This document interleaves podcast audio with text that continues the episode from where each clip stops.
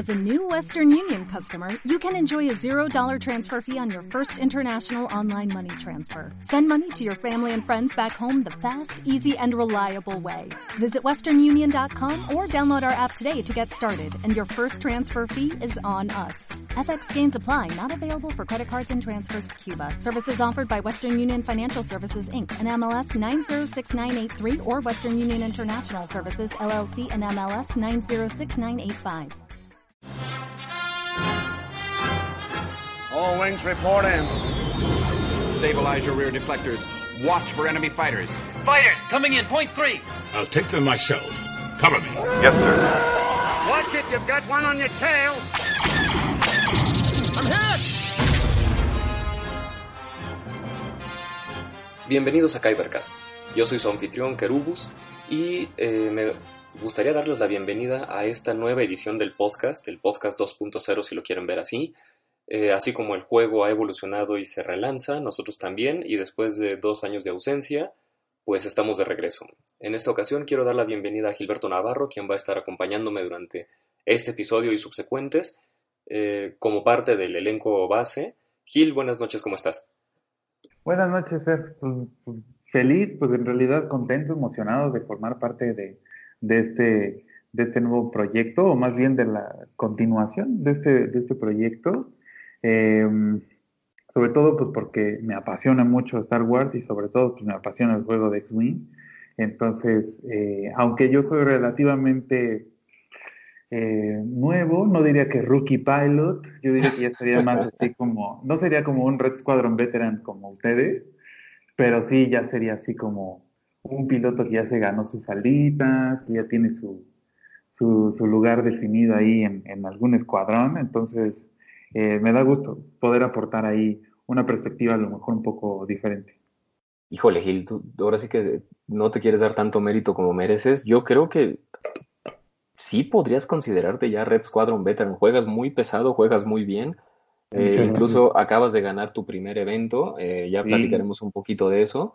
Sí, Entonces, sí. yo creo que empiezas a ponerte estrellitas en el título porque, la verdad, incluso yo te consideraría líder de escuadrón ya a estas alturas del partido. Ah, mucho porque bien.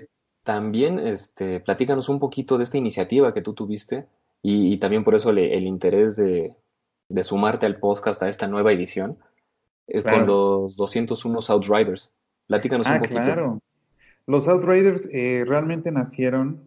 Eh, después, un año después de que yo me uní a la comunidad de X-Wing, fue Ulises, Ulises Bell, al que me, me invitó a formar parte. De hecho, fue muy curioso porque yo eh, los conocí cuando entré al juego a través de un artículo que salió en una página que anunciaban que, que habían tenido una experiencia. El, el que escribió el artículo tuvo una experiencia con X-Wing, le, le, le dieron un corset como de, ay, chécalo, a ver qué te parece. Y pues el hombre salió emocionadísimo, el artículo era increíble, y yo dije, ¿qué es esta cosa de Star Wars que no conozco? Y ya me metí este, a investigar, y luego dije, ¿y esto se jugará en México? Y ya le busqué X-Wing México, y pues, ¿qué crees que salió? Pues la doscientos uno. Y justo, uh-huh. fue novi- justo fue en noviembre, y decía, nacionales. Y yo así, no tengo nada, nunca en la vida he jugado, pues, pues voy a ver qué juegan, quiénes juegan, si van más de tres personas. Y fue este fue un nacional grande, se llenó ahí GameSmart, este, yo estaba asombrado por la cantidad de, de gente que jugaba. ¿Te acuerdas este, en qué año fue, Gil? Sí, fue dos mil diecisiete. Ah, o sea... Es reciente. Res, muy reciente, sí, sí, es cierto. No sé por qué de repente siento que llevas más años con nosotros. No, te digo que llevo dos años apenas. No, y aparte y el, el nacional de dos mil diecisiete fue muy grande, creo que fue en el que más gente tuvimos. Sí, fueron como treinta y tantos. O, como treinta y seis por ahí. ¿No?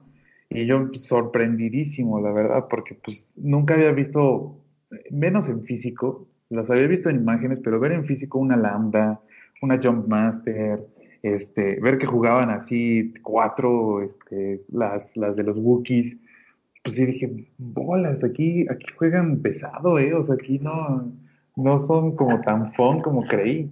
Entonces, eh, me dio mucho gusto. Ulises me dijo, sí, aquí jugamos nosotros los, los jueves, este, pásame tu número y ahí te vamos avisando, vamos avisando qué días vamos y todo. Y pues así fue realmente como yo me uní. Me sorprendió mucho ver a la comunidad, ver una, la verdad es que ver una mesa con premios así a, a, desbordándose, es algo muy bonito, es algo muy bonito, porque esa, ese, hiciste unos templates, no sé si tú, según yo sí, de B B ocho, eh, te quedaron súper bien. Sí, pues, yo, o sea, los corté yo, pero el diseño lo hizo, creo que Caporal. Ah, ya. Pues quedaron muy bien. Y pues verlas ahí en la mesa. Ver un stack de, de upgrades que, que estaban ahí. Yo dije, esto lo venden, este, cientos de, de tokens. O sea, la verdad es que la mesa estaba muy bien surtida, la mesa de premios. Y este y me impresionó muchísimo ver el estatus del juego y pues, le entré así de lleno, completamente. A partir de eso, la verdad es que fue una muy buena experiencia como de entrada al juego aquí en México, y pues que de ahí pues para arriba, y así fue como realmente entré. Entonces los Outriders fueron porque después de un año y de que salió la, la, doscientos, la segunda edición, se perdió un poco este, algunas personas en el camino, que como sí. que dijeron, ay, pues las reacciones que vimos, ¿no? Eh, es que ¿por qué tengo que comprar todo de nuevo? Y que me están cambiando, y así, ¿no? Entonces, se fueron perdiendo algunas personas en el camino, ya no era tan activo algunos jugadores, entonces la comunidad del sur se redujo. Y Ulises y yo éramos los que más jugábamos, junto con otro chico que se llama Antonio, y Alberto. Entonces decidimos hacer como nuestra propia facción. Dijimos, no, todos somos doscientos uno. Al final todos somos doscientos uno, porque así es como, como la identidad que tenemos de X-Wing. Y pues porque también va muy bien con, con la identidad mexicana, ¿no? Uh-huh. Es decir, Escuadrón doscientos uno, pues también tiene una carga histórica importante. O sea, la verdad es que se siente padre, aunque sea de Star Wars. eh, pero se siente padre decir que es doscientos uno. Entonces fue como, ok, somos los doscientos uno, pero del sur. Uh-huh. Entonces, de ahí surgieron varios nombres y se quedó esta idea de los Outriders de la doscientos uno.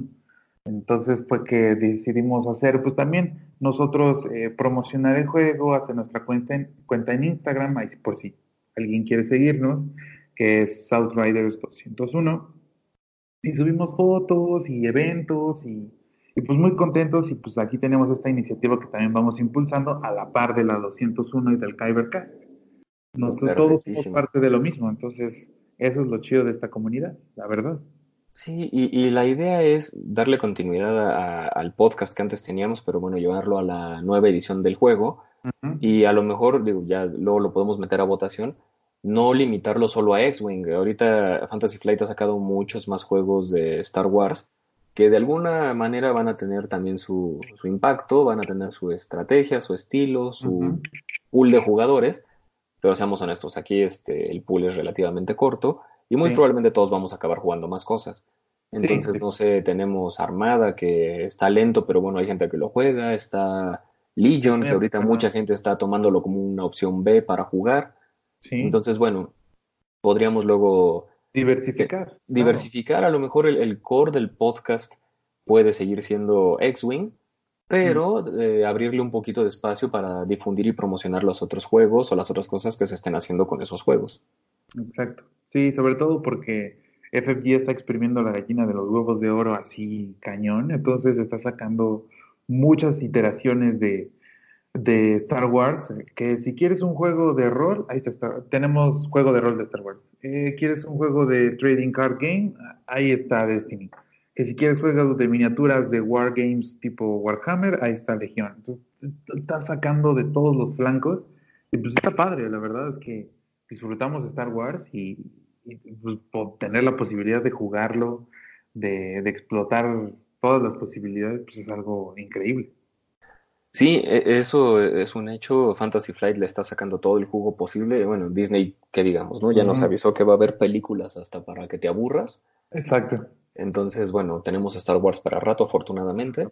Puede o no gustarnos qué están haciendo con la saga principal, pero bueno, hay que aceptar pero que eso... al menos los spin-offs han estado muy bien. Sí. Solo y Rogue One han sido muy buenas películas por sí solas. Uh-huh. Exacto. Eh, pero bueno, para no, no meternos en temas escabrosos, como es Disney Exacto. y la, esta franquicia, sí. eh, y hablando un poquito también de, de diversificarnos, uh-huh. eh, también vamos a lanzar un canal de YouTube que bueno, ya, ya tú nos, de hecho nos ayudaste con las transmisiones del Nacional pasado, del pasado, de dos mil dieciocho, pero bueno, de alguna forma queremos formalizar más este, este tipo de transmisiones, que no solo sean live streams en Facebook y esto, queremos darle un poquito más de impulso a, a un canal de YouTube propio, donde mm. podamos generar material, contenido. Este, somos fans de, por ejemplo, los Birmingham Barons o de Gold Squadron Podcast. Claro. Eh, Dion Morales, la verdad, lo ha hecho muy, muy bien. Entonces, sí. bueno, eh, tú la me habías comentado que... que te gusta mucho cómo lo está manejando y creo que coincidimos en ese aspecto. Entonces, alguna vez leí en algún blog, no, no recuerdo de quién, eh, que Dion y, y Gold Squadron es el E S P N de X-Wing. Ajá. Pues son los que están así en el top of the game y... Y, y está impresionante lo que hace. Yo lamentablemente no he tenido la oportunidad de viajar a Estados Unidos y conocer o jugar en las mesas de, este, de Estados Unidos, pero por lo que he visto tiene un display así enorme este, de cámaras, de luces y de, de aparatos de, de switcher de video, y es así como wow, es impresionante. No, la verdad, eh, la, la producción que pone Dion, o sea, todo el setting, el montaje, etcétera, es impresionante. Mm. Eh, yo he tenido la fortuna de estar en, no sé si uno o dos, lamentablemente mm. las dos he perdido, pero, este, pero es muy padre, la verdad, o sea, esos sí. streams en vivo son, son otra cosa, te dan un, un feel diferente, sobre todo en un evento grande. Mm. Ojalá en algún momento puedas acompañarnos a algún evento en Estados Unidos, Gil. Es mi... Es... Es mi propósito, es mi propósito. Ya estoy en trámite de... Bueno, no en trámite, yo creo que en unos meses sacaré mi visa. Y ya con eso ya es, ya es estar más allá que acá, la verdad. Sí, de hecho, sí. Sí. Entonces, ya con eso ya puedo empezar a pues, planear, al igual que ustedes, porque pues eh, me, me agrada mucho que ustedes traen un, un juego pues diferente. Diferente sí, es que porque no solo... La variedad más... ayuda mucho. Uh-huh, uh-huh. O sea, jugar con gente de, con otro tipo de visión, estrategias... gente con la que normalmente no juegas, o sea, sí, sí te abre mucho a ver las cosas de otra forma, incluso al tipo de listas y el tipo de maniobras que seleccionas, sí, sí, sí ayuda muchísimo, la verdad. Eh, hablando un poquito de eventos, Gil, uh-huh. eh, hace mencionábamos que acabas de ganar tu primer evento y uh-huh. este, me encantaría que nos cuentes un poquito cómo fue tu, o sea, qué sentiste, cómo te la pasaste. Eh, ibas, eres el único que se fue invicto ese día con un margen de victoria sí. muy chistoso, puros unos, puros unos. mil ciento once. mil ciento once, sí, fue muy chistoso, la verdad. Como varios de ustedes ya saben, el fin de semana pasado fue el fin de semana oficial de Star Wars, May the fourth be with you, uh-huh. y Revenge of the fifth, eh, sábado y domingo respectivamente. Exacto. Entonces, eh, los Outriders organizaron un evento gratuito en Orc Stories para el May the fourth, donde hubieron eh, una especie de recreación de la batalla de Scarif, en el que estaba Armada, X-Wing y Legion. Entonces, los tres juegos eh, tenían una cierta interacción entre uno y otro, en el que, por ejemplo, si Armada, algo pasaba en Armada, podías mandar refuerzos a X-Wing y de ahí podían bajar a Legion. Eh, Gil, tú dominas un poquito más la mecánica de cómo estaba, igual si nos quieres platicar. Sí, fue muy bonito, la verdad, eh, este experimento que hicimos de traer demos para la gente de los tres juegos principales que tiene F F G como de miniaturas, que son pues, Legión, este, Desti- Desti- X-Wing y Armada. Y pues como, es, como la batalla de Rogue One de Scarif fue la de las pocas de la saga que suceden tres cosas simultáneamente, es decir, ground troops, dogfighting y, y, y, y, cap- y naves este, capitales, sucediendo todo en, un, en una batalla, pues fue un, algo que, que fue como obligatorio hacerlo, y la interacción era muy sencilla, justo no queríamos complicarlo demasiado para la, la gente nueva, que pudiera a lo mejor conocer cómo funciona la mecánica del juego normal a partir de los core sets, pero el único agregado que le hicimos fue el de los refuerzos. En Armada, los, las naves capitales tenían que, del lado del Imperio, defender el escudo de Scarif y del lado de los rebeldes, destruirlo. Y podían intercambiar uno o dos escuadrones de X-Wing para que eso se manifestara como una Y-Wing eh, o digo una U-Wing o una Reaper en X-Wing, que juega el juego normal, solo que cuando aparece la U-Wing tienen que protegerla, tienen que, que hacer todo lo posible porque no la destruyan, porque esos son los refuerzos. Entonces... A ver, entonces está... nada más para... Perdón que te interrumpa, nada más para claro. aclarar un poquito. En el juego de Armada, yo, jugador imperial, podía decidir dos de mis escuadrones de TIE Fighters, uh-huh. convertirlos en un Reaper. Exacto. En el juego que estaba pasando en X-Wing. En X-Wing. Entonces, entonces yo me quedaba sin esos escuadrones, pero uh-huh. aparecían como refuerzos en el otro juego. Exacto. Y en X-Wing okay. pues, tú podías decidir si quedártelos. O sea, si quedarte una Reaper, que pues es algo muy fuerte, te, entrar con una nave extra, así uh-huh. en el medio juego, o en, al inicio del juego, o al final. O, que normalmente era lo que sucedía, en Legión, mover esa nave, sacarla del mapa, y, a, y esa, esa nave, esa Reaper, se manifestaba como una unidad completa de Stormtroopers o de Rebel Troopers en Legión, y pues eran refuerzos. Entonces era jugar en equipo, porque a lo mejor los, los rebeldes en Legión caen como palomitas, de verdad, explodan así rapidísimo. Entonces, rápidamente era como, pues necesitamos refuerzos. Entonces, ahí estaban los de Armada luchando por tratar de mandar unas X-Wings. Y luego la U-Wing aparecía en el peor momento posible y le caían encima un enjambre de, de TIE Strikers. Y la dejaban así con dos de Hull. Y entonces, así con dos de Hull, logró llegar al, al otro lado del tablero para darle los, los refuerzos a, a los rebeldes que ya les quedaban nada más así como un líder y Jean Erso. Entonces, muy padre, la verdad es que estuvo muy emocionante y la, lamentablemente los rebeldes no ganaron, porque los rebeldes tenían que cumplir tres condiciones. Tenían que destruir el escudo, tenían que robar los planos de la Estrella de la Muerte y sobrevivir en X-Wing.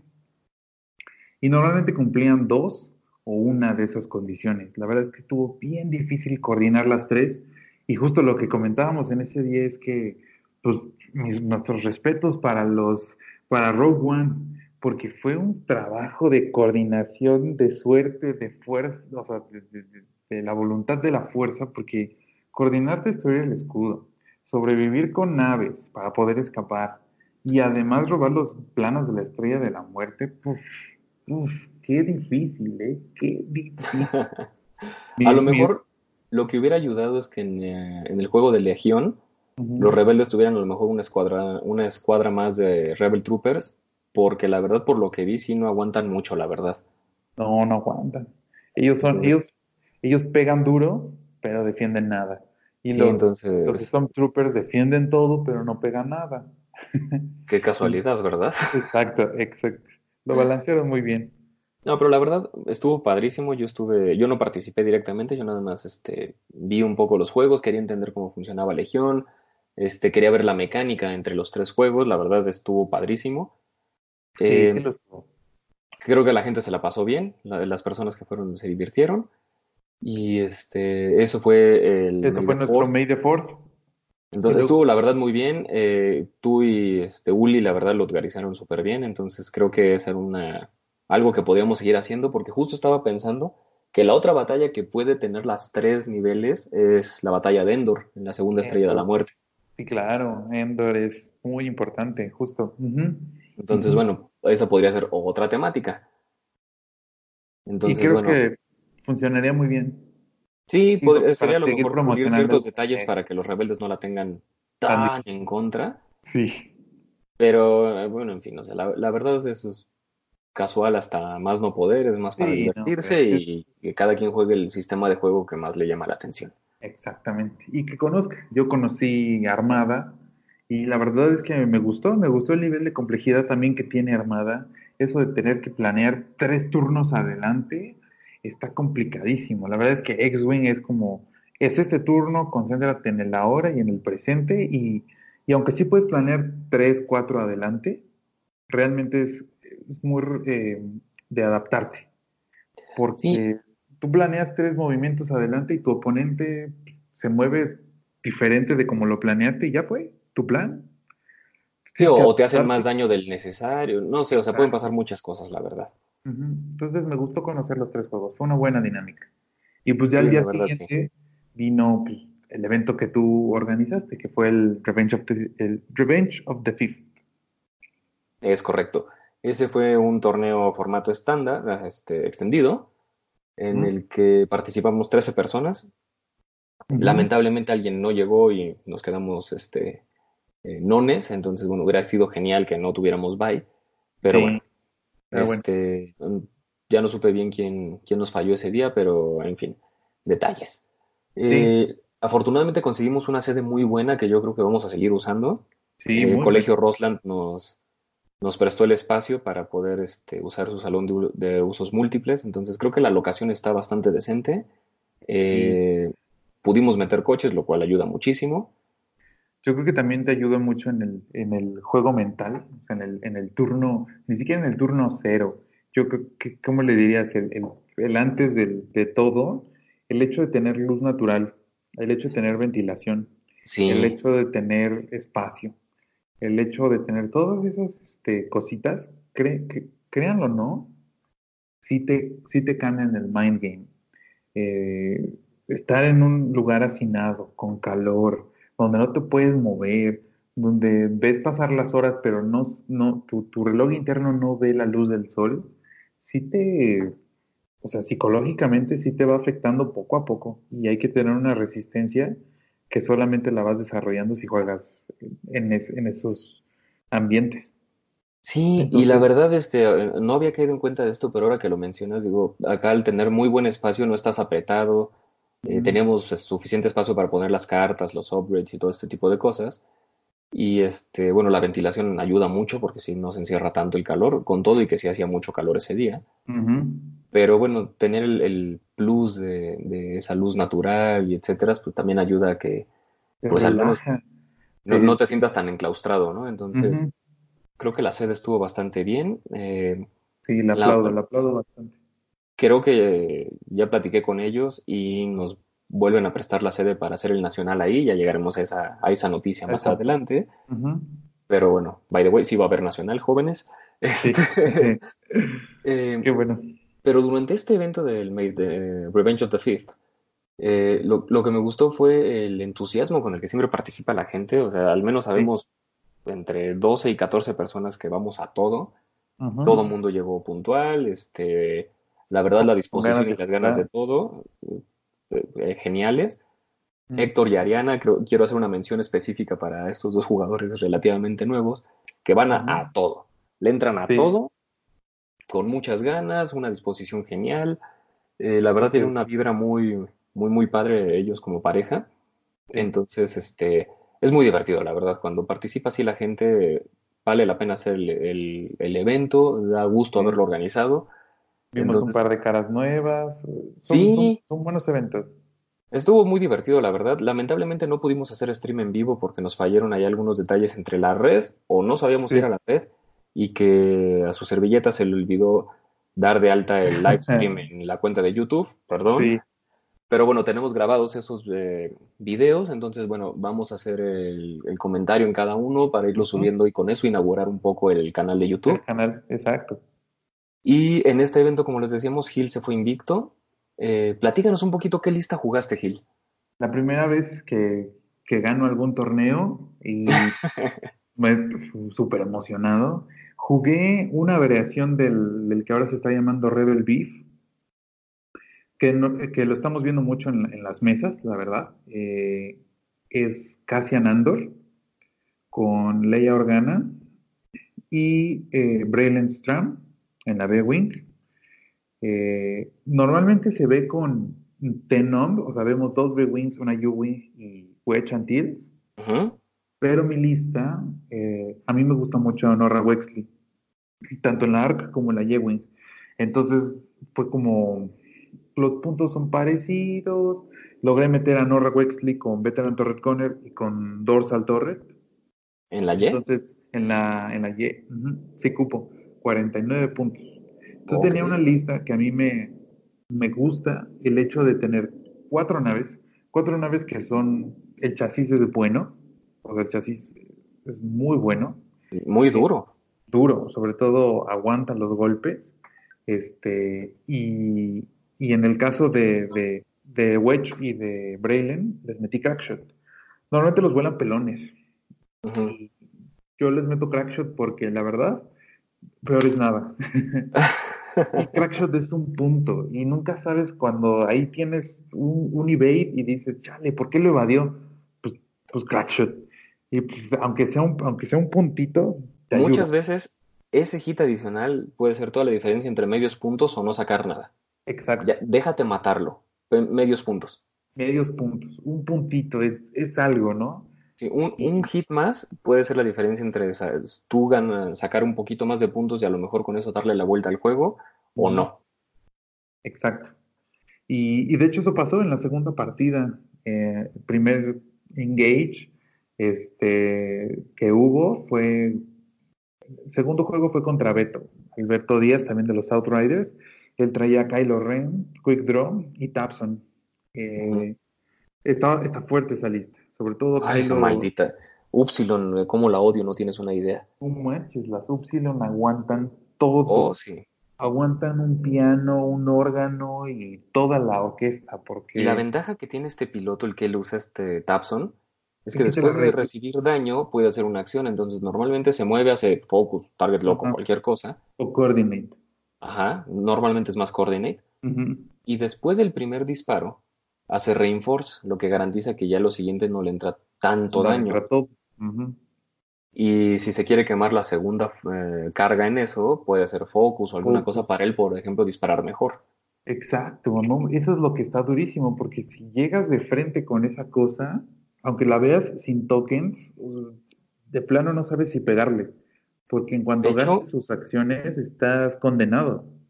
Sí y no. Yo digo que si la tienes a tiro con suficientes naves, de, deberías tratar de bajarla en dos, tres turnos máximo, uh-huh, porque si no, ese coordinate da mucha lata y hacia el final, con pocas naves, entre el Reinforce, etcétera, etcétera, no te la vas a acabar. Sí. Y de hecho, yo jugué con el primer juego ese día, uh-huh, sí, y acabé perdiendo porque primero me fui por la Upsilon y luego decidí voltearme por Quick Draw. Quick Draw decidió que iba a evadir todo, yo decidí que iba a sacar solo un hit en cada ataque. Sí. Entonces ya luego cuando me quise reacomodar, ni siquiera pude acabarme la Upsilon. O sea, se me fue con un hull, creo, o dos. Uh-huh. Entonces, esa sí, fue no, toda la, la diferencia. La Upsilon dice, pues yo ya me voy, yo ya hice mi, mi chamba, hago Reinforce y adiós, y pues hazle como quieras. Uh-huh. Y la verdad, entonces... incluso Kylo así pelón aguanta suficiente, entonces tampoco es que necesite muchos upgrades. Exacto. El Quick Draw es una de esas naves que tienes que escoger muy bien cuando le disparas para que no te dé el doble ataque. Sí, afortunadamente y... cuando, sí. La, cuando la agarré, en ese primer engage estábamos a rango, me parece que era rango dos o tres, eh, creo que era tres incluso, y, y Wedge solo hizo un hit y lo tenía en el, la tenía a Quick Draw en el bullseye, él tira su... su evade, y pensé, pues, ¿será que, que si hago crackshot estoy a rango tres? Y si a lo mejor, no, de una vez, de una vez, vamos a quitarle un, es, un escudo que dispare y pues ya me aguanto. Todavía faltan mis otras tres naves que le van a disparar. Y funcionó. Quitarle ese, ese hit, jamás volvió a disparar dos veces Quick Draw, porque después le pegaron las demás y le quitaron todos los escudos. Entonces, es que, eh, contra Quick Draw lo que tienes que tratar de hacer es eso. Regalarle un disparo de regreso con su habilidad, uh-huh, y tirarle con todo a ver si le limpias los escudos, porque así solo la activó una vez y ya. Digo, después ya de eso tienes que lidiar con Fanática, el que también le sube la efectividad muchísimo, pero, pero al menos es uno. Un solo ataque o uh-huh hacia adelante y hacia atrás a rango uno normalmente. Sí. Pero ya no te está haciendo más de un ataque, lo cual es un mega paro. Sí, la verdad es que fue... Fue muy buena decisión irse todo contra Quick Draw. Normalmente le tememos dar a Quick Draw justo por el doble, pero si lo tienes lejos, échate. Si está a sí. rango uno, igual si lo piensas dos veces. Sí, todavía porque hasta rango dos vale la pena, porque no va, def- no, no va a tirar un dado extra de defensa, ¿no? Exacto. O si lo tienes con algún arma secundaria que le quite el rango tres, bueno, puta, qué mejor. Uh-huh. De hecho. Pero la verdad... Es... Beto vuela muy bien esa lista y aparte sí. luego los dados lo adoran, entonces sin modificadores tira puros críticos. Tira puro crítico, no hombre, sí está cañón. O pura defensa también. Ah, sí, también. Es de esos que tienen muy buena suerte natural en, en los dados. O sea, también es muy bueno posicionándose, uh-huh, pero también los dados le favorecen. De hecho, se fue en segundo lugar de todo el sí, torneo. Sí, de hecho sí. Si no fuera porque le gano, también se va invicto. Entonces, este, sí, la verdad es que fue, fueron buenas decisiones las, las, las que tomé, y Nora fue indispensable porque se quedó atrás de, de la Upsilon y fue la que le estuvo bajando todo.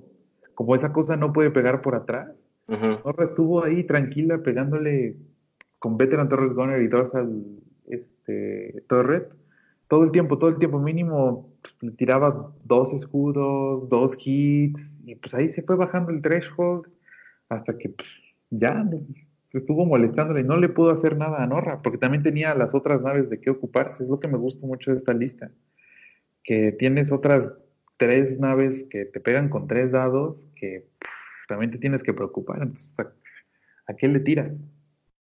Sí, el target priority en esa lista es un poquito difícil, uh-huh. porque de repente eh, ves a Brailen, ves a Ten Nom en caso que lo lleven, uh-huh. o la Y en esta lista modificada que tú llevabas, o dices, bueno, la, la U, pero no, porque las otras hacen más, pero esta soporta mucho, les quita el estrés. Entonces, uh-huh. es... Es una sinergia muy interesante la que tiene el Rebel Beef.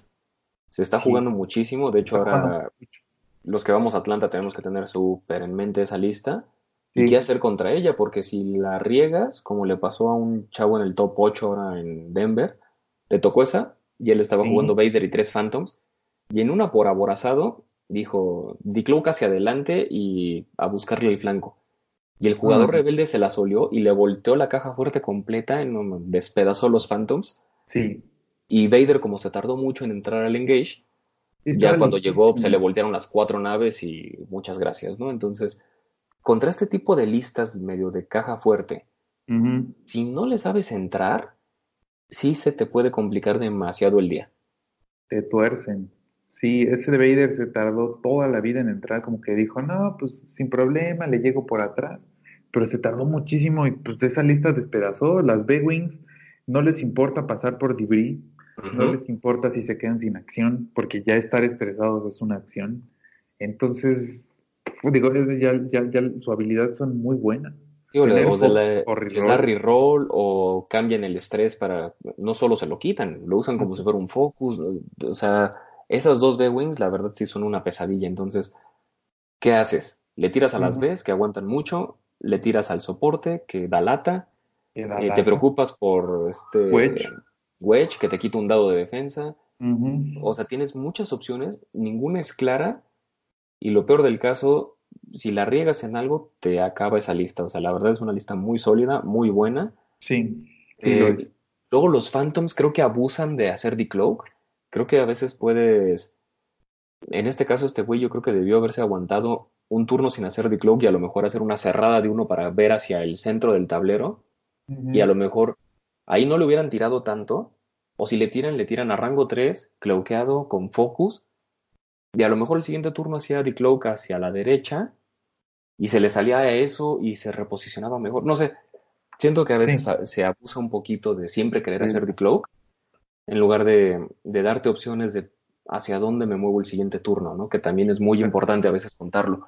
Tú decías que es un el aquí y ahora, pero uh-huh. también tienes que jugar un poquito de ajedrez a veces. Sí. Es, ¿qué puedo hacer este turno y en qué posición me deja para el que sigue? Para el que sigue. Sí, eso también es muy importante, la verdad. Pero, sobre todo con, con, con estas listas, eh, las Phantom, si, si se mueven así como en conjunto, sobre todo la lista del Quad Phantoms, uh-huh. con Juke, eh, cuando, cuando te logran hacer un killbox, cuando se mueven todas en conjunto, la verdad es que sí les sacas centrales de golpe. Porque sí. si se enfrentaran en un joust, según yo, las Quad Phantoms contra, contra el Rebel Beef, sale ganando las Quad Phantoms. ¿Quién porque sabe? ¿eh? El Juke, el Juke es poderosísimo, es poderosísimo. Probablemente las dos listas podrían perder una nave en ese enfrentamiento. Uh-huh. Porque si eh, los Phantoms tiran bien, pueden bajar una B. Si sí. todo lo del otro lado tira bien, pueden bajar una Phantom. Entonces, pueden bajar una Phantom. Yo Como siento que, sí que... Se, se equilibran un poco. Y, y esas van a ser las que más van a ver ahí en, en, en los próximos eventos que haya verdad, en Estados sí. Unidos. Eh, porque es lo que está dominando, las listas de cuatro. O sea, si tú ves todos los análisis de los eventos grandes, son listas de cuatro naves. Sí, las sí, la verdad, sí. Se están extinguiendo, a no ser que seas un jugador prodigio, como Jack Mooney de Inglaterra, que voló el Han Jake, pero pues que él llevaba tres años volando Han Jake exclusivamente, entonces se conoce por dentro, por fuera, para arriba y para abajo esa, esa lista. Yo creí que el Fat Han iba a hacer más aparición después de que lo jugaron en U K y que lo jugó Nathan Eddy. Uh-huh. Versiones diferentes, pero bueno, a fin de cuentas era Fat Han de alguna manera. Sí. Y no. No. En el top dieciséis de Denver hubieron, creo que solo dos Falcons. Una lista con doble Falcon, Lando y Han Solo. Uh-huh. Y por ahí creo que otra, pero no estoy muy seguro. Y en, en esa ronda las echaron para afuera. Exactamente, builds de cuatro naves. Entonces, híjole, coincido contigo. Creo que aquí las listas a vencer ahorita es el Rebel Beef en sus diferentes mm-hmm. variantes, sí. Los Quad Phantoms. Y se, de no haber estado haciendo top en nada, a últimas fechas, S COM está haciendo una aparición bastante interesante con listas estilo eh, Drea Rental. Y mm, tres sí. este, bombarderos, estos... Skurk. Un veterano Torres Goren. Y John, y torreta de John también. Uh-huh. Un dolor un dolor de cabeza increíble. Sí, porque... porque... Sí, o sea, te están tirando dos, cuatro, seis ataques en un turno, más el de Drea, que realmente es como un extra, pero ella está ahí para los rerolls. Es correcto, entonces son naves que traen reroll de una de un dado, aguantan mucho, disparan uh-huh. con arma principal de tres y encima te ionizan, entonces, híjole. Te quedas atontadísimo y... Triste vida cuando ionizas algo, te metes a rango uno y pues bueno, luego explotas muy probablemente. Sí. Entonces esta lista la verdad está muy buena, también digo para quienes estén jugando S COM o quieren jugar S COM para salirse de lo, de lo usual... Esa lista es bastante dura.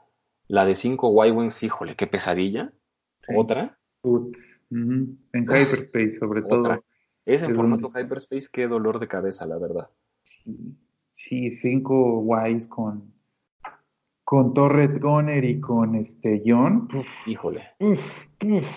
Oh, sí. No, pero incluso en formato extendido, ionizas ah, unos sí. Phantoms y triste tu vida, ¿eh? Uh-huh.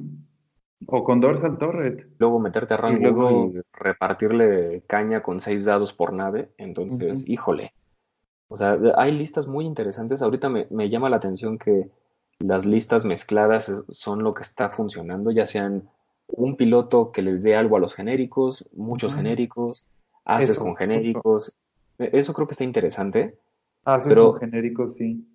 No, no deja de lado que, por ejemplo, Imperiales siguen usando el Triple Ace, que ha ganado eventos, ganó en Alemania, ganó en Holanda, eh, unas con genéricos, por ejemplo la lista que les decíamos, tres Phantoms Skill tres con Vader, yo esa lista la he estado jugando y la verdad está muy divertida, pega muy bien, aguanta suficiente, uh-huh. pero igual no te perdona muchos errores, sí. la de cuatro Phantoms que a fin de cuentas son pilotos genéricos, sí. entonces, y en formato Hyperspace el Swarm de, de TIE Fighters, de seis TIE Fighters con Aiden Versio, o con eh, Howl Runner y el sabor del día, porque he visto varias combinaciones desde Wampa, sí. desde todos los pilotos de Inferno Squadron, este, sí, sí. varias cosas, ¿no? Entonces, vaya, creo que ahorita está padre esa variedad. Uh-huh. No me gusta que, que siga habiendo solo cuatro Phantoms, cuatro Phantoms, cuatro Phantoms, porque siento sí. que eso, sin ser una lista absurdamente rota, es una, eh, es una lista muy eficiente. Uh-huh. Pero podría ser que o le suban el precio o limiten a lo mejor el Juke, que yo creo que sería la solución más sencilla, uh-huh. o yo qué sé. Pero sí. estaría padre que también se abriera un poquito más el meta imperial, porque todo lo demás creo que está bien, o sea, está lo suficientemente variado. La inclusión de estas dos nuevas facciones, separatistas y, y república, hasta, no, se están ganando su hace lugar. Poco, uh-huh. hasta Denver no habían sido legales para ningún sistema open, pero... Para Atlanta, segurísimo, va a haber alguna lista ya un poco más usada, más probada. Vamos sí. viendo qué sale. En Los Hyperspace, Swarms. El Swarm de Vultures con... Con, Ay, no, Grip, con este, no, pero con Wattambor. Ese güey. Sí. Híjole, qué pesadilla. Y los Energy Cell Charges. Su madre. O sea, sí. Atacan a trece. A lo mejor evaden a doce y aguantan sí. dos, nada. ¿no? tres. O sea, no, no aguantan mucho. No, no aguantan nada. Sin embargo, el crew que trae este eh, Tambor los deja guardar un, hasta tres Calculates en la lista. Entonces, de repente tienes una lista que Para tres dos, naves calculate. tienen doble Calculate y que entre ellos, por el networking, eh, no sé qué se llama. Calculation, se lo comparten. Y pueden usarlo, entonces. Sí. Todo mundo se comparte muchas cosas. Entonces, sí, eh, tres te bloquean y tres de atrás te están disparando y Wattambor te llegó del otro lado y también te está metiendo y como, ¡puf! ¿Y ahora qué le doy? Sí, incluso la lista de doble Sith Infiltrator con Darth Maul y si este el Conde Dooku, uh-huh. híjole, también si no sabes qué hacer contra esa lista te puede meter más de un susto. Sí. Sobre todo porque con Hate esa nave funciona muy bien. Muy, muy bien. Porque muy, muy bien. Puedes usar mucha fuerza y recuperarla inmediatamente para el siguiente ataque. Entonces, mm. tiene un Action Economy de alguna manera bastante interesante. Bueno, no es Action Economy, yo diría una no, mecánica de... de recuperar fuerza. Recuperación bastante, bastante buena. Mm. Entonces, híjole, esa también te puede llevar. Ahora, las que no he visto... todavía con alguna lista sólida, es a la República. No sé tú yo qué tampoco. Opines. Yo lo que he visto de República son combinaciones de Jedis con Torrents, Jedis con Arcs, Arcs con Torrents, pero ninguna definida. O sea, no hay como, como un combo importante, como este de Wattambor y así, varios, varios Vultures. Eh, lo que he visto... es Aces, o sea, es tratar de, de, de manejar Aces con Mace Windu, que tiene tres de fuerza, y con Anakin, que tiene tres de fuerza, y ya ahí tú decides qué le metes. ¿Te alcanza para dos Torrents o para un Arc? Ya. Yeah. Pero pues es manejar iniciativa, porque ese Anakin, ese Anakin es bueno. Ese Anakin eh, no hay que ignorarlo, porque en manos de un muy buen jugador de Aces, uh-huh. Anakin no se estresa, Anakin tiene tres de fuerza, y Anakin tiene dos... doble reposicionamiento y acción. Entonces, a, a ver, alcánzalo. Lo o sea, que tiene el Jedi Fighter es que muy rápido se puede hacer muy caro. Entonces, uh-huh, eh, allí es donde es tricky. Es, o te la juegas casi pelón, uh-huh. o en serio lo inflas hasta que no haya Dios que lo reconozca. O sea, Anakin puede llegarte a valer ciento y tantos puntos. Uh-huh. Entonces, bueno, mucho depende qué quieras jugar, a qué estilo, y creo que también por eso todavía no ha habido un, una lista sólida, dominante de República, pero bueno, conociendo el meta, cómo va cambiando, cómo se va formando y etcétera, no, no dudo que para Atlanta nos podamos topar alguna sorpresa con esa, con esa nueva facción. Sí, yo lo que me alegra es que ya los rebeldes están en una mejor posición, pero siempre, siempre sucede con... con con X-Wing, que el, los rebeldes entran en una mejor posición y los imperiales como que bajan o se estancan en algo. Y, por ejemplo, ahorita pues los rebeldes son los que tienen muchísimas opciones. Pat Han, Guarden, uh-huh. to, todas las K-Wings, cuatro K-Wings con Barrage, el Rebel Beef. Este... Mira, esperemos que en el siguiente ajuste de puntos que debe caer por ahí de julio, uh-huh. o finales de junio seguramente, pero ya para poderlo usar en julio, yo espero que el Defender vuelva a hacer aparición. Sigue estando muy caro, o sea, es una nave sí. que está injugable, la verdad. Sí. Supongo que le tuvieron miedo a que pudieras meter tres, y por esta mecánica de Juke y... ¿Y el Evade? Y el Evade que puedes llegar a tener gratis. Eh, quisieron limitarla, pero bueno, nos dieron cuatro Phantoms, entonces tampoco tiene mucho sentido. Justo lo estaba pensando, que no tiene sentido. Entonces, Ajá. este, esperemos que le hagan algo para que pueda ser una nave que vuelva a ser jugable, a lo mejor que sea un acompañante sólido. Eh, las naves grandes siguen sin, sin ser dominantes, fuera de esos casos aislados del Fat Han. Sí. Entonces, bueno, me gustaría bueno. volver a ver que el Decimator sea jugable. Yo siento que le falta boost, pero bueno, esa es solo mi idea. Es que no, una nave grande mal. Con boost da miedo. Pues sí, pero el halcón lo trae. Entonces, pero el halcón lo trae. Digo, afortunadamente es roja, pero ¿qué te digo? Pero aún así. El pero por ejemplo, la, el agresor...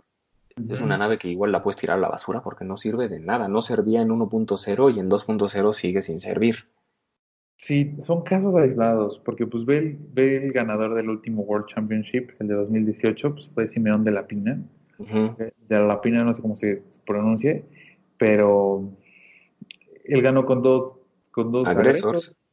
Entonces ya no sabes si es, si es el jugador el que hace las listas, o sea, si, si la nave hace al jugador o el jugador hace a la nave. Yo creo que el jugador hace a la nave, pero hay naves que con todo y todo no, no tienen no mucho de dónde hacerle. Ya sea porque o están caras, porque les faltan eh, opción de acciones. Sí, como porque... la X-Wing, como ajá. la Phantom, que, que dices, híjole, soy un... estoy tratando de hacer de que funcione, pero nomás no, no, es que está muy cara. Güey. La X-Wing está carísima, o sea, está absurdamente cara. Uh-huh. Sí, a pesar de que le bajaron los puntos, todavía no, no, no, está muy cara para lo que, para lo que hacen. Creo que lo que estaban, o siento que lo que están tratando de hacer es evitar, por ejemplo, esa ese meta otra vez donde Corran Horn era, lo veías en todas las Gracias. listas, uh-huh. o el triple defender, o ese tipo de detallitos que, bueno, repito, Phantoms dominantes, gracias. Este, sí. No sé, o sea, pueden haber muchas razones, pero espero que en el siguiente sí. ajuste de, de puntos uh-huh. podamos ver un shift en el meta, que se empiecen a jugar otro tipo de naves, pero sin descartar las que ya, ya existen. O sea, creo que el ideal sería donde puedas meter casi todas las naves y todas tengan una opción de competir en dependiendo del tipo de lista que armes y dependiendo cómo la vueles, ¿no? Sí. Entonces, sí, es bueno. mucho. Y pues, ya como a lo mejor este perfilarnos un poco al final, eh, pues sí, lo que vimos como en nuestro meta eh, mexicano, eh, Ciudad de México, por lo menos, Eh, mucho rebelde. Eh, hay, hay muchas listas rebeldes. Eh, por lo menos eran una. Era Carlos Quirós eh, con rebeldes. Matesanz con rebeldes. Eh, Miguel con rebeldes. Eh, Héctor con rebeldes. Ariana con rebeldes. Eh, me está faltando alguien. Yo dije Miguel. Creo que sí. Creo que sí. Su novia traía rebeldes. Yo traía rebeldes. Entonces estás hablando de siete de trece. La mitad casi de... No, más de la mitad. Sí, porque sí. Huicho traía República. Uh-huh. Este, yo traía Imperiales. Beto traía First Order. Y... Caporal traía Imperiales. Y Julián traía SCOM. Julián traía SCOM. Y el y Padawan el... de Carlos traía Imperiales también. Uh-huh. Entonces, y párale de contar. Exacto, nuestro meta es primero rebeldes, después imperial y todo lo demás. Uno sí. de cada uno. Sí, la verdad, sí, ahorita, por ejemplo, rebeldes? Aquí casi nadie juega separatistas.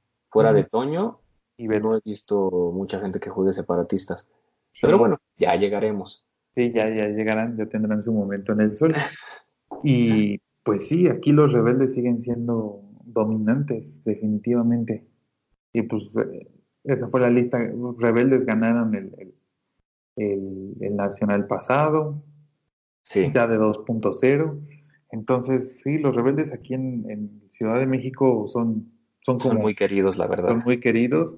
Y, y pues me gustaría ver más SCOM, la verdad. Jugar contra más SCOM, porque casi nadie juega SCOM. Son muy pocos. Sí, y la verdad de SCOM hay varias opciones de lista que nadie ha, ha probado. Uh-huh. Y la verdad, yo por ahí le traigo ganas a un swarm de TIE Fighters mineros con Drea Rental. Sí. Y a lo mejor algo de apoyo, un score, no sé, algo. A mí quiero ver qué hago con eso. Boba Fett es, me parece increíble. Su habilidad eh, me parece de lo más maravilloso. De hecho, está súper fuerte. Sí, o sea, de hecho, el hecho de rerolear por cada nave enemiga pff, lo hace lo hace invencible, realmente lo hace invencible, porque tú le llegas con todas tus naves y pues no le importa, va a rerolear un dado por cada una de esas naves. Lo que Entonces, tienes que hacer contra ese tipo de naves es hacerle más daño del que pueden evadir, si no, uh-huh. no te los acabas. Si no, no te lo acabas. Y lo, lo peor que le puede pasar a Boba Fett es que lo agarres con muchas naves a rango dos. A rango dos, exacto. Ahí es donde lo tienes que ajusticiar, porque si se te pone a rango uno... y va a ser muy difícil que algo le entre. O le sí. va a entrar muy poquito daño y no te lo vas a acabar.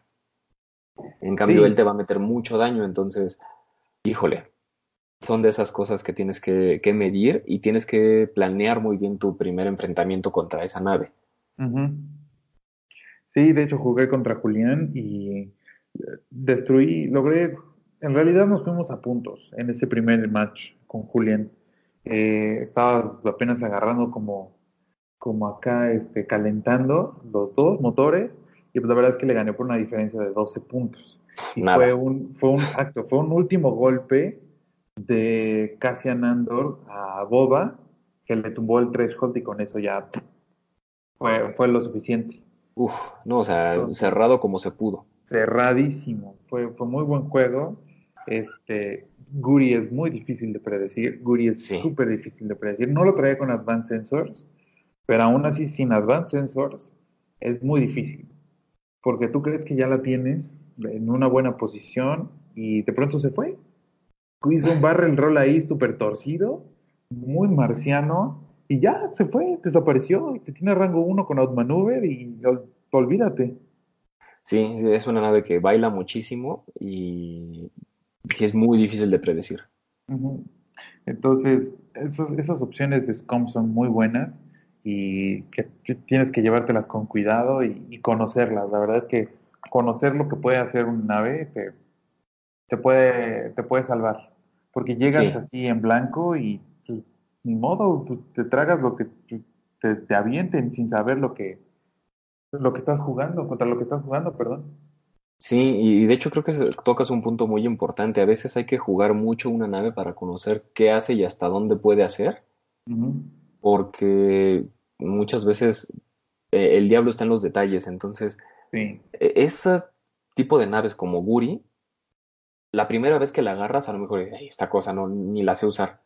Pero si le empiezas a jugar y le empiezas a agarrar el timing, el feeling y el qué tanta vuelta puede llegar a dar, qué tantas opciones de reacomodo me da, etcétera, etcétera, es donde es una nave que se puede volver neta un dolor de cabeza, sobre Increíble. todo si, si el jugador por el contrario te da opciones de, de tú escaparte y meterle daño y queda uh-huh. vivo al final, híjole, es una nave que puedes no volver a ver en todo el juego sí, todo y te va a estar duro y duro y duro. Sí, no por nada el, el, el, el Such an X-Wing hipster que se llama Phil, no recuerdo su apellido, él, él sí se la juega súper loco, él juega Fenguri. Uf, Fenguri nada más. Son como veinticinco puntos o más de, de bid. O sea, el bid no se lo vas a ganar nunca. Sí, nunca, nunca en la vida. Y él sí lo juega creo con Advanced Sensors y no sé qué tantas cosas le pone a Guri, pero él es su nave preferida y la vuela... Gana, siempre sube sus blogs donde gana y Guri hace toda la chamba, toda la chamba. Es, es muy bueno seguir sus, sus, sus blogs porque Guri hace todo. Entonces, sí, sí, definitivamente. Y este, sí. y pues ese es como el estado del meta acá. Y el, pues cuéntanos un poco también, Fer, ya para ahora sí, para cerrar, eh, Atlanta. El evento importante, sobre todo porque van a ir varios mexicanos y pues quiero saber qué estado traen a ustedes eh, mental y así. Eh, sí, pues de hecho el evento del pasado cinco tenía un poquito más la intención originalmente de ser Hyperspace para probar un formato nuevo que aquí casi no hemos jugado, uh-huh. pero eh, dado que vamos a ir tres o cuatro representantes del Escuadrón doscientos uno, entre ellos Andrés Matesanz, que es como nuestro Goku local, siempre lo he dicho. Sí. Va Julián, va pareciera ser nuestro miembro honorario Alejandro Esparano de sí, Argentina que... Squadron, pero bueno, va a estar por aquí por esas fechas. Todavía estamos N. confirmando si va o no. Uh-huh. Y bueno, su servidor. Entonces, eh, lo que queríamos era practicar, ¿no? Entonces, claro. ahorita de aquí hacia esa fecha viajamos el, entre el veintitrés y veinticuatro de mayo. El evento es el veinticinco veintiséis y regresamos el ve- lunes veintisiete. Entonces, va a estar bueno, va a estar, va a estar grande. Bueno. ¿Sabes si va a estar Pod Squadron? ¿Lo va a transmitir alguien más? Sí, hasta donde platiqué con Dion, sí va a estar. Uh-huh. Y yo no sabía que es una cosa que le llaman la Momocon. Uh-huh. Es una como Comic Con, pero la de Atlanta. Uh-huh. Entonces, esto va a ser en un hotel que está afuera, entonces no hay que pagar la entrada a la Momocon. Ay, qué bueno. Pero eh, en una de uh-huh. esas, pues no estaría mal irse a dar una vuelta, sobre todo si va a haber cositas que comprar. Sí, claro. No, por Dios, deténganme, no. Sí. Entonces, la este, del coleccionismo de sí podría yo pensar en darme una vuelta a la Momocon, a ver de qué se trata. Nunca he ido a una de esas. Eh, no, miento, un día fui a la de Texas con Richard Tzu, uh-huh, y logré mi, este, mi autógrafo de Jeremy Bullock, el actor que hizo, wow, a Boba Fett, sí, en, claro, una de mis cartas. Quería el de Scipio, pero el güey la, la deja ir carísimo. Uh-huh. Y también al finado Chewbacca, que en paz descanse, uh-huh, este, que Peter también May. Lo deja ir caro, caro, caro. Sí, creo que Peter Mayhew sí vino a, a la mole, ¿no? O, sí, de hecho vi... llegó a venir un par de veces. Sí, sí, sé que Peter Mayhew sí. Eh, Peter Mayhew tenía un corazón enorme y se daba tiempo para sus fans y se veía, ¿no? Que, sí, no que, por eso dejaba de cobrarte el autógrafo. Ah, no, pues no, pues eso, sí, ¿crees que él, crees que él actúa? Pues no. no. Pero, digo, es una baja muy sensible, este... Sí. Nuestro, nuestro sentido pésame para toda su familia. Lo recordaremos siempre como ese copiloto que siempre quisimos tener todos. Sí, y, este, sí. y pues bueno, eventualmente se nos van a ir todos, ¿no? Todos vamos para allá, nadie es eterno, sí, eh, salvo en memoria. Entonces, eh, regresando un poquito al tema de Atlanta, creo que ahorita el, el mindset que tenemos es este, estudiar mucho.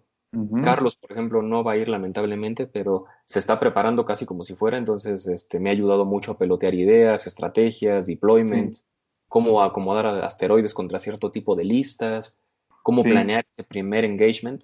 Entonces, creo que valdría la explorar para algo el canal. Que, algo que creo que les, les, les recomiendo como para que sea su approach hacia las listas rebeldes, lo que he visto que se está jugando mucho en cuanto a rebeldes de, de, de los que están ya en las en los top ocho, top dieciséis, no se enganchan tan fácilmente.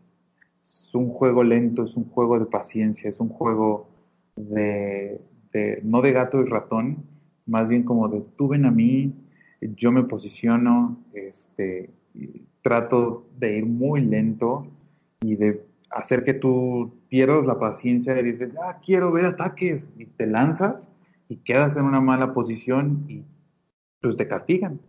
Es algo que he visto mucho en las listas rebeldes, en el Rebel Beef, se la pueden llevar muy tranquila, muy tranquila, y están esperando a que tú vengas a ellos y que ellos estén en una buena posición, tú en una mala y olvídate. Entonces, sí. aguas con eso, están jugando mucho al juego de paciencia, al long game. Este... Sí, porque a estos güeyes, o sea, si te vas a Final Salvo con un Rebel Beef, uh-huh, pues tú traes doce dados. Sí. Buena suerte cuánto traiga el de enfrente. Exacto. Entonces, Entonces tiene cuando, sentido. Cuando, cuando ven una lista de ese tipo, relax. No, no se vayan directo a ellos porque eso es justo lo que quieren. Sí, que de hecho es parte de, de la idea que tenemos de aquí a fin de mes. Este, buscar cuánta oportunidad se tenga para practicar, para probar ese tipo de estrategias. Y lo que yo le platicaba a Carlos, muchas veces nos enfocamos creo que solo en jugar, jugar, jugar, jugar, uh-huh, pero esa parte teórica creo que también ayuda mucho, ¿no? O sea, como sin jugarlo como tal, sí, este, pelotear ideas, digamos, de cómo acomodar ese turno cero, cómo El planear turno, tu eh. despliegue para saber ¿cuál es tu mejor línea de, de approach hacia ese primer enfrentamiento o, o el primer intercambio de disparos, uh-huh, etcétera, etcétera, ¿no? Entonces, eso es algo que vamos a estar haciendo. Y, y la idea y también, de la última semana es casi, casi jugar diario dos o tres partidas. Uh-huh. Sí.